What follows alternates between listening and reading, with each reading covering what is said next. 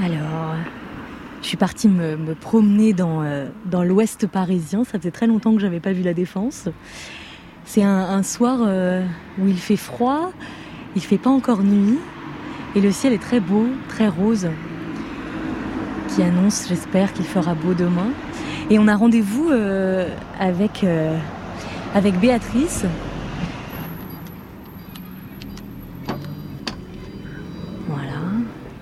C'est une petite allée calme. On a bien fait de faire ça chez elle. Ah Béatrice vient de sortir un livre. Ce corps n'était pas le mien, histoire d'une transition tant attendue aux éditions First. Je m'installe dans son salon en attendant qu'elle termine son coup de fil et je lui demande à partir de quel âge elle a senti qu'en elle, en elle, elle était une femme. Quand j'avais 4, 5, 6 ans, en fait, ce que je sentais, c'est que je, c'est que je me sentais mal. c'est que j'avais vraiment un mal-être. Mais à cet âge-là, c'est impossible à, définir, en fait, si ce n'est qu'intérieurement. Je, et ça, ça m'a vraiment poursuivi toute ma vie. Je m'en souviens presque comme si c'était hier. Le fait que, bon, j'étais dans une école mixte, ce qui était quand même assez rare dans les années, euh, début des années 60. Et c'est vrai que moi, j'étais avec mes copines, en fait, euh, parce que je m'y sentais bien, parce que euh, bah, c'était des jeux calmes parce que c'était parce qu'on parlait. Les garçons, c'était bah, parfois c'était la bagarre, euh, c'était le foot. C'était très dur pour moi parce que je me, enfin j'étais moqué en fait pour euh, mes copains garçons. Bah en fait c'était, euh, ouh il est amoureux, t'es avec les filles, voilà donc. Pour moi, c'était vraiment quelque chose de, de dur, et c'est là qu'en effet, je me suis complètement renfermé sur moi-même, que je suis rentré dans une hyper timidité, et qui a fait que, en effet, intérieurement, je sentais qu'il y avait quelque chose qui collait pas. Mais j'étais incapable de définir ce que c'était. Euh, bon, assez vite, je me suis rendu compte qu'en fait, mes copines, je rêvais d'être elles, en fait. Euh, alors, j'allais au catéchisme, euh, il fallait faire sa prière euh, tous les soirs avant de, de, de, dormir. Et moi, ma seule prière, c'était Jésus, fais en sorte que je sois une fille. Et... Donc, tu avais quand même des mots alors, même très, même ah très jeune. Non, mais tu as raison, en fait. C'est vrai que j'avais. Oui, très vite, hein, puisque euh, il y a l'épisode, euh, j'appelle l'épisode de la communion de mon cousin, où là j'avais 8 ans, et j'ai retrouvé la photo parce que je voulais absolument retrouver. Pour moi, c'est un marqueur de ma vie, ce, cette photo. Puis à l'époque, on mettait une aube, donc euh, qui est une espèce de robe blanche pour la cérémonie. Mon père veut faire une photo avec mon cousin à côté de lui et je veux faire passer un message. Et pour faire passer le message, bon, qui est totalement inaudible, hein, euh, au moment où mon père euh, appuie sur euh, le déclencheur de l'appareil, je regarde l'aube de mon cousin et je ne regarde pas l'appareil photo. D'où une remarque de mon père, regarde l'appareil photo et il fait une deuxième photo où là je regarde l'appareil photo et je voulais faire passer le message que voilà, je rêvais d'avoir non pas une aube, mais pour moi ça représentait une robe. J'avais envie de lui faire passer le message qu'en effet je me sentais fille intérieurement. Bon, à sa décharge, hein, la décharge de mes parents, euh, c'est un message qu'ils ne pouvaient absolument pas comprendre. Mais déjà à 8 ans, et ça me permet déjà de dire qu'à 8 ans, en effet, je me sentais intérieurement fille, et que j'avais envie vraiment d'être cette fille, mais que je n'arrivais pas à l'exprimer. Et puis, il n'y a pas Internet, donc il n'y a pas de réponse potentiellement à portée de, de, de main. Je me sens toute seule, et c'est vraiment pour ça que je me renferme sur moi-même. J'ai pas de copains, j'ai pas d'amis, je n'ose pas sortir, je n'ose même pas aller dans les magasins. Il faudra attendre des années avant que j'ose pousser seul la porte d'un magasin. Je suis vraiment handicapé de la vie sociale en quelque sorte parce que je ne comprends pas ce que j'ai, j'ai un mal-être. Je sens qu'il y a un truc qui ne va pas mais que je n'arrive pas à expliquer parce que, en effet, pourquoi un garçon se sent fille? Personne n'en parle. Est-ce que je suis une espèce de monstre? Il y a un truc qui déraille, mais quoi? Ça me torture en quelque sorte. Mais oui, je, le refoulais, mais de moins en, enfin, au fil des années, je l'ai de moins en moins refoulé. Et c'est là qu'il y a eu ce que moi j'appelle mes sas de survie, où dès que je le pouvais, moi je vais dire j'étais fille, il y en a qui diront, ben, en fait, c'est parce que tu t'habillais en fille. Il est vrai que je m'habillais en fille pour me sentir fille, mais euh, pour moi, c'était pas du travestissement. Pour moi, c'était vraiment le fait de me montrer à moi que j'étais ben, moi-même, en fait. Mais c'était triste parce qu'en fait, je ne me le montrais qu'à moi-même. J'avais pas, j'en parlais à personne, je ne me montrais à personne d'autre. Mais en revanche, ces instants, notamment que j'ai vécu quand j'étais euh, euh, lycéen, bon, coup de chance, on avait plein de devoirs à faire. C'était une bonne excuse pour ne plus accompagner mes parents qui allaient le dimanche à la campagne. Donc, euh, en plus, mon père était comme une véritable pendule, donc je savais que vers 18h, 18h30, ils allaient rentrer de la campagne. Donc, l'après-midi, eh bien, je m'habillais, je piquais des affaires à ma mère. J'étais fille, je faisais mes devoirs euh, fille, en fille, et en étant fille, euh, je savais que pour 18 heures, euh, Cendrillon que j'étais, bah, tout allait s'écrouler. Hein. Bon, j'avais pas une, malheureusement une belle robe de princesse, mais j'étais obligé, de me changer. Mais voilà, c'était mes sas, ouais, mes sas de survie. mais c'est pour ça qu'au bout d'un certain temps, dans ma vie, ça finissait par devenir compliqué parce que bah, on peut pas continuer comme ça à jouer une espèce de comédie dans un corps qui n'est pas le sien. On comprend pas ce qui se passe et on peut rien changer. Alors, les années passent, les dizaines d'années. Il y a un mariage, deux enfants, une carrière, et en soi, cette évidence et aucun mot pour la caractériser. Mais, alors que la cinquantaine pointe à l'horizon, Internet débarque. Et avec, enfin des réponses. Et là, tout change pour moi, c'était un, sentiment extraordinaire parce que tant d'années, tant de décennies, puisque j'avais euh, à peu près, euh, oui, j'avais une cinquantaine d'années, et c'est là que j'ai enfin pu mettre en effet un mot, euh, transidentité, et c'est là que je me suis dit, bon ben voilà, maintenant je sais de quoi, entre guillemets, je souffre, voilà, ouf, je sais. Mais maintenant, bon, maintenant que je sais, c'est un énorme soulagement. Bon, mais c'est pas pour ça que ça va me rendre plus heureux non plus. Donc il a, continué a fallu continuer à vivre avec ça, avec des moments qui, je pense aussi euh, familialement, ont été compliqués pour moi parce que euh, de tout temps j'étais euh, avec une, sensibilité exacerbée, mais vraiment exacerbée, une susceptibilité exacerbée. Et ce qui faisait que, familialement parlant, je pense que j'ai dû parfois être insupportable parce que parfois pour un rien, J'étais malheureuse au point, en effet, de, bah, pleurer, de, bah, déprimer, pour une remarque qui, peut-être pour quelqu'un, n'aurait pas été euh, énorme, mais pour moi, c'était comme si euh, tout s'écroulait. Il faudra encore des années pour que ça sorte d'elle. En tout cas, que la parole prenne le relais. Son premier coming out, à Béatrice, date de 2013. Alors oui, mon premier coming out, en fait, bah, c'était ma femme. Hein, je lui ai réservé ce qui était normal.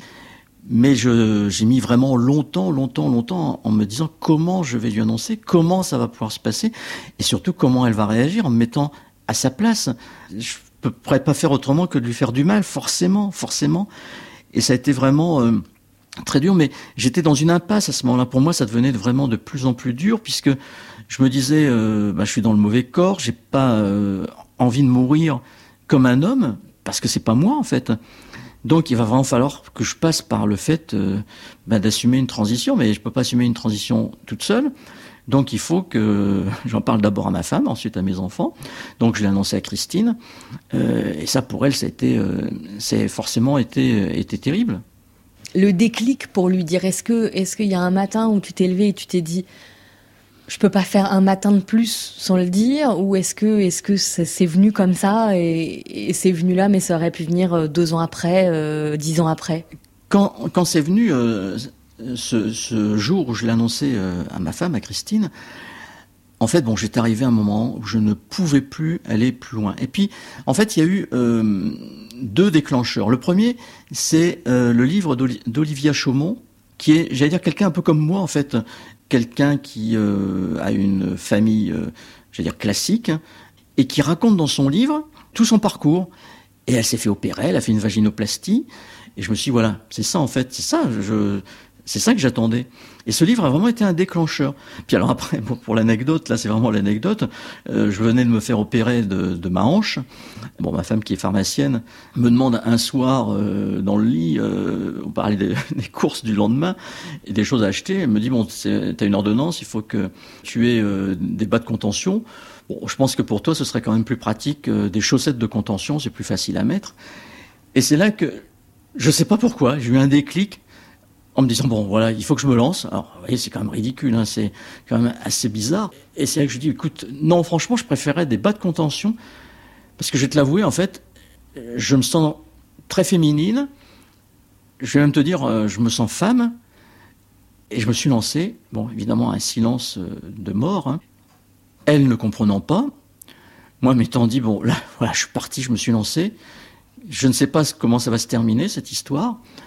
J'avais aussi un peu quand même préparé depuis euh, des semaines et des semaines. Euh, J'imprimais pas mal de documents que je trouvais sur Internet pour garder en effet des, traces, des témoignages, euh, en me disant ça pourra toujours éventuellement me servir. Bon, l'une comme l'autre, je pense qu'on n'a pas vraiment beaucoup dormi. Elle m'avouait après qu'elle avait beaucoup pleuré dans les jours qui avaient suivi. Elle me l'a caché d'ailleurs ses premiers mots, été aussi, je la comprends, hein, tu m'as trahi, tu m'as menti. Et là où j'ai senti une forme d'espoir, c'est quand euh, elle m'a dit, euh, bah alors qu'est-ce qu'on va devenir? Et c'est là que je me suis dit, bon, c'est pas parti vers, euh, voilà, il faut qu'on se sépare, il faut qu'on arrête. c'est là que je lui dis, bah, écoute, qu'est-ce que tu as envie, moi? Pour moi, j'ai toujours envie qu'on continue notre vie. On a, on a construit plein de choses ensemble. Moi, je pense qu'on peut continuer, euh, mais ça peut être peut-être difficile. Euh, et, bon, on a décidé finalement de, continuer, et je trouve qu'elle a fait preuve d'un courage énorme. C'est fantastique. Bon, ça n'a pas été un long fleuve tranquille, hein, il faut être honnête. Hein. Et c'est là qu'elle a accepté aussi que je ne fasse plus en cachette quand elle, elle était euh, à la pharmacie le samedi, où c'était mon sas de survie aussi, où euh, j'étais femme, où je sortais en femme, où j'allais faire les courses en femme, et donc euh, en tant que femme. Et elle acceptait que finalement, le week-end, quand on ne recevait pas des amis, quand on n'allait pas chez des amis, euh, bah, je sois femme. Et la première fois, je tremblais hein, quand j'étais allé m'habiller. Pour la première fois, je sortais de leur cachette mes vêtements féminins et qu'elle m'a vu et que je, donc je m'étais maquillée, donc j'étais plutôt féminine, et qu'elle m'a dit ah, qu'est-ce que tu es belle. Ça m'a fait, enfin, ça m'a fait chaud au cœur, ça m'a fait plaisir. Et en rigolant, euh, elle m'a dit tu me donneras des conseils euh, de maquillage. Euh, bon, mais elle a eu énormément de difficultés parce que elle aussi, elle avait le problème, enfin, la question du regard des autres quand euh, on a commencé donc euh, à sortir euh, comme deux copines, hein, c'est ce qu'on s'est dit, aller au cinéma ensemble, aller au restaurant ensemble, elle avait vraiment, enfin je sentais qu'elle avait une trouille énorme, moi aussi un peu hein, quand même. Et puis au bout d'un certain temps, elle m'a dit bah, finalement personne ne regarde de travers et ça s'est bien passé. Et là maintenant, bah, tout s'est quasiment régularisé. Tu dis d'ailleurs dans le livre que peut-être la difficulté aujourd'hui, ce serait de que pour toi elle est restée euh, ta femme, mais que pour elle il y a y a pas enfin t'es en même temps euh, et sa femme et en même temps elle n'est pas lesbienne. Et du coup c'est c'est ce, ce, ce nœud là qui reste pour le coup dans la définition mais en même temps peut-être qu'on n'est pas obligé de trouver des mots pour tout. Alors c'est vrai qu'on n'est pas obligé de trouver des mots pour tout mais ça reste pour nous un, une espèce de de trou béant moi, je parle de ma femme, mais en revanche, ce qui est plus compliqué, c'est en effet pour elle, c'est de me présenter.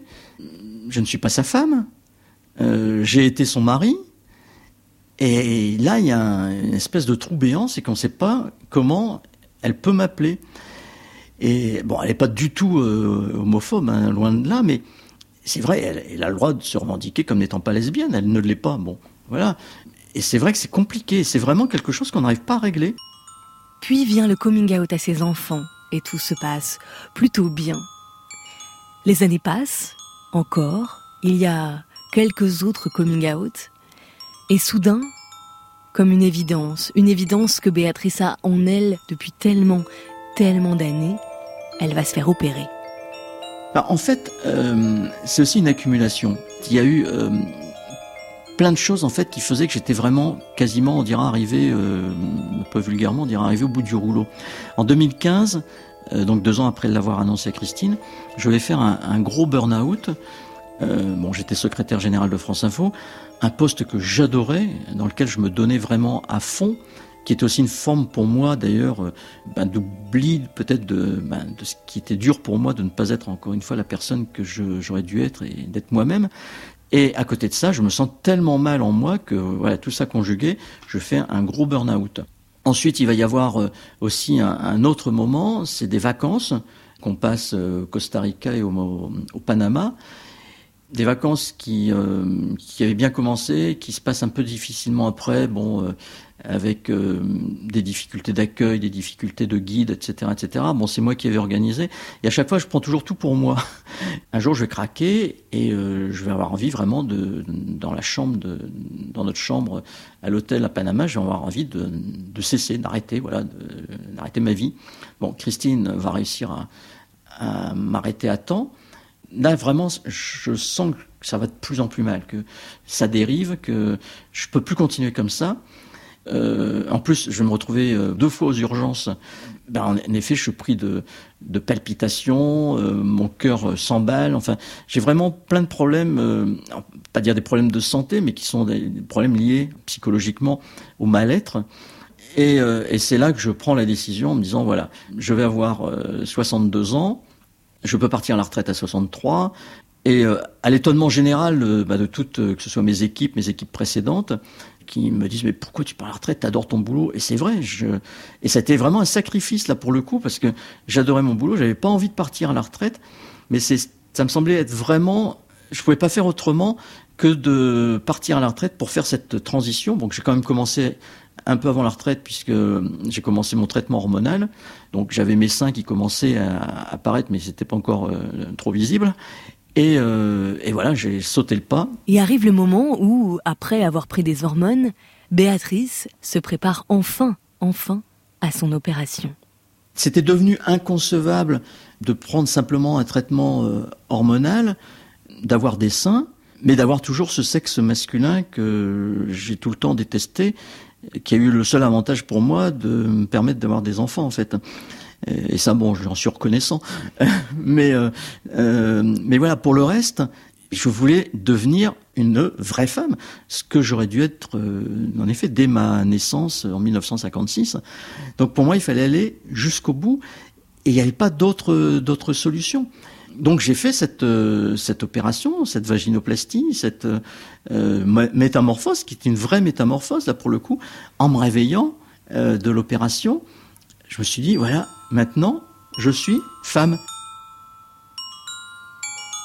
Euh, c'est vrai qu'après l'opération, je me sentais euh, vraiment vidée, euh, heureuse, mais vidée parce que bah, avec les anesthésiants, avec tout ce que j'avais comme comme réparation corporelle.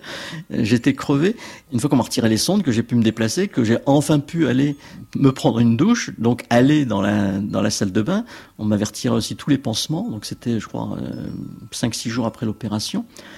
Et que là, dans le miroir, pour la première fois, euh, bah, je découvre en fait euh, bah, mon sexe féminin. Et je trouve ça magnifique, mais avec quand même beaucoup de bleu, des échymoses et tout. Et finalement, je suis tellement émerveillé qu'en fait je fais un malaise. Heureusement, il y avait une chaise euh, juste à côté, une chaise en plastique à côté de la, douche. Mais c'est pas si facile que ça. Euh, et c'est une métamorphose qui est une métamorphose physique, mais c'est là qu'on se pose dix mille questions sur sa légitimité. Est-ce que je suis une vraie femme? Alors qu'encore une fois, ma métamorphose s'était super bien passée, que c'était génial, que j'étais dans un bonheur immense mais le moindre petit, la moindre petite question me faisait euh, m'écrouler. Et d'ailleurs, il y a un truc que je trouve très intéressant là-dessus euh, dans, ton livre, c'est que euh, tu parles de la, temporalité, parce que autour de toi, tes amis notamment, il y en a plusieurs qui mettent un peu de, de temps en fait à revenir vers toi d'une manière totalement naturelle. Ta, ta psy te dit, bah oui, mais vous, ça fait 62, 63 ans que vous ne pensez qu'à ça eux, ça ne fait que quelques mois. Le problème de la temporalité, moi je l'ai vraiment vécu, enfin je m'en suis pas rendu compte sur le coup et c'est ce qui m'a fait craquer évidemment. Nous, on vit, on est dans une telle attente. L'opération qu'on appelle, alors c'est pas très glamour, l'opération de réassignation, donc la vaginoplastie, pour nous, nous, nous ouvre des portes immenses, mais qu'on attendait depuis tellement longtemps, qu'on a envie d'être reconnu tel qu'on est, enfin, c'est parti. Et on se rend pas compte qu'autour de soi, et c'est vraiment cette question de temporalité qu'elle m'a expliqué, mais euh, voilà que j'avais pas saisi moi tout de suite sur le coup et qui m'a vraiment euh, fait très mal, c'est qu'en fait ben, l'entourage même s'il est bienveillant, ben, pour lui, il faut qu'il intègre tout ça. Il faut qu'il intègre ben, qu'un mari, qu'un papa puisse être d'un seul coup une femme. Et ça, c'est difficile pour eux à intégrer. Quelques semaines après son opération, Béatrice, selon les dires de sa femme et de sa fille, est beaucoup plus féminine qu'elle, finalement. Et ça leur fait assez bizarre. C'est vrai qu'ils me l'ont, euh, ils me l'ont dit clairement. Cette phase, en effet, d'hyperféminisation, même si, bon, je pense pas que j'étais, c'était non plus outrancier. C'est le fait que j'ai vécu un peu ce que je pense pas mal de filles euh, vivent, c'est-à-dire en fait, alors on rentre dans des stéréotypes, hein, j'en suis pleinement consciente, mais j'ai vécu euh, avec beaucoup de retard euh, cette situation euh, certainement de jeune fille pubère qui a envie d'affirmer sa féminité. bon, je continue de, bien aimer être en jupe, mettre des collants et de me maquiller. Et j'avoue que le matin, quand je me retrouve devant mon miroir, je trouve que ça me fait des yeux que j'aime beaucoup. C'est vraiment cette partie qui m'a manqué. Et puis, il y avait aussi la trouille. Honnêtement, il y avait quand même cette trouille du regard des autres et de cette peur aussi, si je n'étais pas, je dire, suffisamment bien maquillé, qu'on puisse reconnaître éventuellement un visage masculin derrière le mien. J'avais vraiment, oui, la trouille, ça je reconnais, j'avais la trouille d'être euh, pris pour, euh, ben, pour un homme euh, travesti, par exemple. Est-ce que tu dirais aujourd'hui que la métamorphose, pour toi, elle est, elle est achevée ou est-ce que elle est toujours en, en, cours, toujours en mouvement en toi? Ma métamorphose, elle est quasiment terminée. Là où je garde toujours vraiment ce, problème et cette espèce de complexe, c'est ma voix. Mais je sais que je n'arriverai jamais à avoir une voix féminine. Là aussi, j'envie euh, bah, notamment euh, nombre de mes consoeurs. Euh, et mon orthophoniste, bon, a été très honnête avec moi en disant, écoutez, vous arriverez à avoir une voix qui sera moins grave, qui sera un peu comme une voix de une femme qui a une voix un poil masculine. Tout ça, c'est évidemment du, du, paraître, mais c'est vrai que parfois j'ai du mal. Alors, je fais aussi beaucoup, beaucoup d'efforts pour la féminiser. Comme on en parle, là, je fais un effort en plus, parce que je me rappelle de tout ce que me dit mon, mon orthophoniste. Voilà, et c'est ça qui me manque encore dans ma métamorphose. Merci beaucoup. Ben, merci beaucoup, Elodie.